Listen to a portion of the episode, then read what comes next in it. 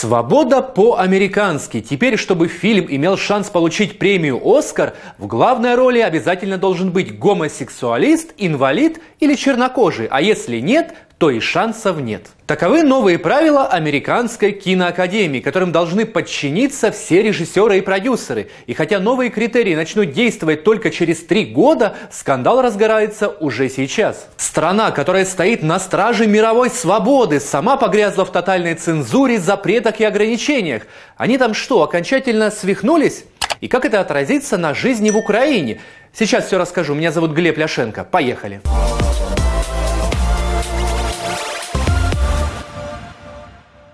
Новые правила Американской киноакадемии заключаются в том, что в фильмах должны быть соблюдены квоты на представительство женщин, расовых меньшинств и лиц нетрадиционной сексуальной ориентации. В принципе, такая политика в США и странах ЕС проводится давно, но в теперешней ситуации она затрагивает свободу творчества, кинопроизводства, чего ранее не наблюдалось. Что сказал?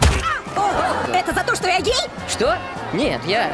Я не за то, что он гей. Я врезал ему а потом он неожиданно оказался геем. Я и прежде был геем! Итак, главную роль или значимую роль второго плана должен обязательно исполнить цветной актер. Не белый. Не менее третий герои в фильме должны быть либо геями, либо инвалидами. А если гей-инвалид, да еще и негр – то это стопроцентный Оскар. Фильм про геев-афроамериканцев, созданный афроамериканцами. Вот реально, мы с вами по-доброму шутили-шутили про негров-геев, а они взяли и сняли. И да, основная сюжетная линия фильма должна строиться вокруг особенностей этих героев. А еще геи и чернокожие должны составлять не меньше 30% съемочной группы и занимать, по крайней мере, две творческие руководящие должности. Ну, например, режиссер и продюсер. Американская киноакадемия сообщает, что новый Новые критерии отбора фильмов призваны обеспечить равное представительство для разных групп населения и лучше отразить разнообразие киноаудитории.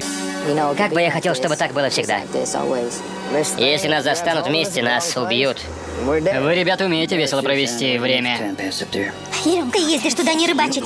Ты ничего об этом не знаешь. Нет, конечно, в Америке все давно понимали, хочешь победить, показывай меньшинств. Жизнь обычного человека, представляющего большинство, им не интересна. Но раньше не было официальных критериев, сколько конкретно нужно геев, инвалидов или лесбиянок на один фильм. Работали как бы на ощупь, а теперь все встало на свои места. Мне вот интересно, а если какой-нибудь чернокожий режиссер-гомосексуалист не справится с работой просто потому, что его взяли не из-за профессиональных качеств, а из-за того, что он не такой, как большинство, его заменят другим чернокожим гомосексуалистом или тут возможны варианты? Че ты так на меня смотришь? Что, просто так взял и приехал? То, что американцы называют борьбой за равноправие, на самом деле форменное узурпаторство. Искусство не может рождаться в условиях критериев, рамок и ограничений. Киноискусство невозможно без свободы выражения. Режиссер сам решает, про что ему снимать фильм и кто сыграет главные роли. А дальше зритель решает, хороший фильм или плохой. Кстати, а что делать людям, у которых нет ни физических, ни сексуальных отклонений и цвет кожи белый? Про них больше фильмы снимать не будут? Кто-нибудь поборется за их права? Ди Каприо, наверное, из кино может уходить. Он же вроде бы не этот. У меня был только мой сын. Он отнял его у меня, слышите? Он боится. Он знает, как долго я шел, чтобы найти его. В свое время в Советском Союзе существовали квоты, согласно которым один из главных положительных героев обязательно должен состоять в партии КПСС. У зрителей даже того времени подобное вызывало улыбку. Но даже в Советском Союзе не могли представить, что пройдет несколько десятков лет, и американская киновласть введет такую цензуру, которая советскому Минкульту даже не снилась.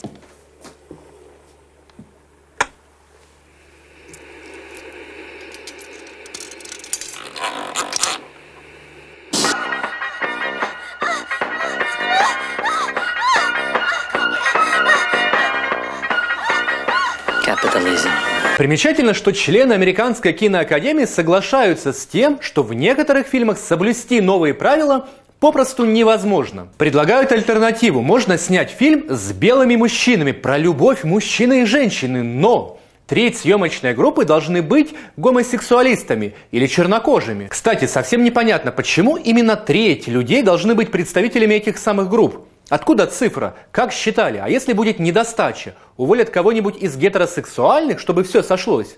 Ну, бред же какой-то. А еще непонятно, что делать с классической американской литературой. Ее теперь не будут экранизировать. Произведения Джека Лондона, Эрнеста Хемингуэя, Уильяма Фолкнера, О. Генри. Им не место на премии «Оскар».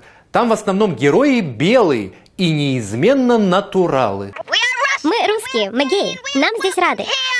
Русские теперь будут вот такие, зато толерантно. Шутки шутками, но уже через три года большинство фильмов в США будут снимать исходя из новой конъюнктуры. Без опоры на реальную жизнь, историческую правду и здравый смысл. А тот режиссер, который посмеет сделать главного персонажа белым, здоровым и увлекающимся женщинами, окажется диссидентом, врагом американского народа. Вообще, последние лет 20 оскароносные фильмы являются искусством с очень большой натяжкой. И дело даже не в толерантной чуме. Дело в том, что сценарии этих фильмов стали какими-то очень пустыми и тривиальными. Это мое субъективное мнение, но фильмы, которые были сняты в Америке 30-50 лет назад, на голову выше тех, что выпускают сейчас. А теперь еще у режиссеров и сценаристов забрали свободу творчества, сковали их по рукам и ногам. То есть сценарии станут еще более плоскими и бессмысленными. Украина тоже идет по стопам американцев. Куда ж нам независимым без них? В прошлом году из бюджета Украины взяли более 1 миллиарда гривен на съемки фильмов. Однако 90% снятых фильмов в прокате провалились. Причем слово «провалились» очень мягкое. Так, патриотический фильм «Донбасс» режиссера Сергея Лазницы не собрал даже 10% от средств, потраченных на его создание. Общий бюджет фильма 71 миллион гривен, а в прокате фильм собрал полтора миллиона. Дойчланд! Фашик! Еб... ту Люсю! Фашиста поймали! И это еще не все. Фильм «Брама» собрал денег в 8 раз меньше, чем на него потратили из бюджета. Позывной «Бандерас» в 10 раз меньше. «Благородные бродяги» в 21 раз меньше. «Тайный дневник» Симона Петлюры в 23 раза меньше.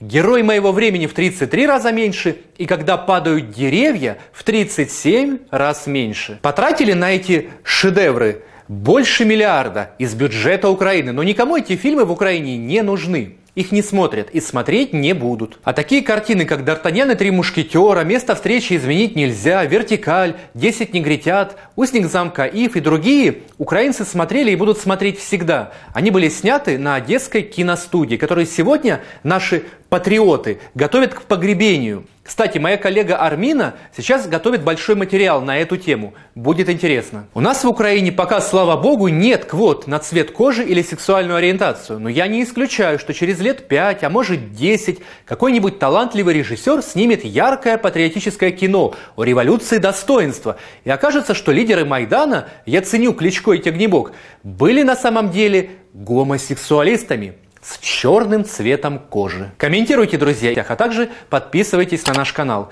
На этом все. Будьте с нами, узнавайте правду. Увидимся на Клименко Тайм.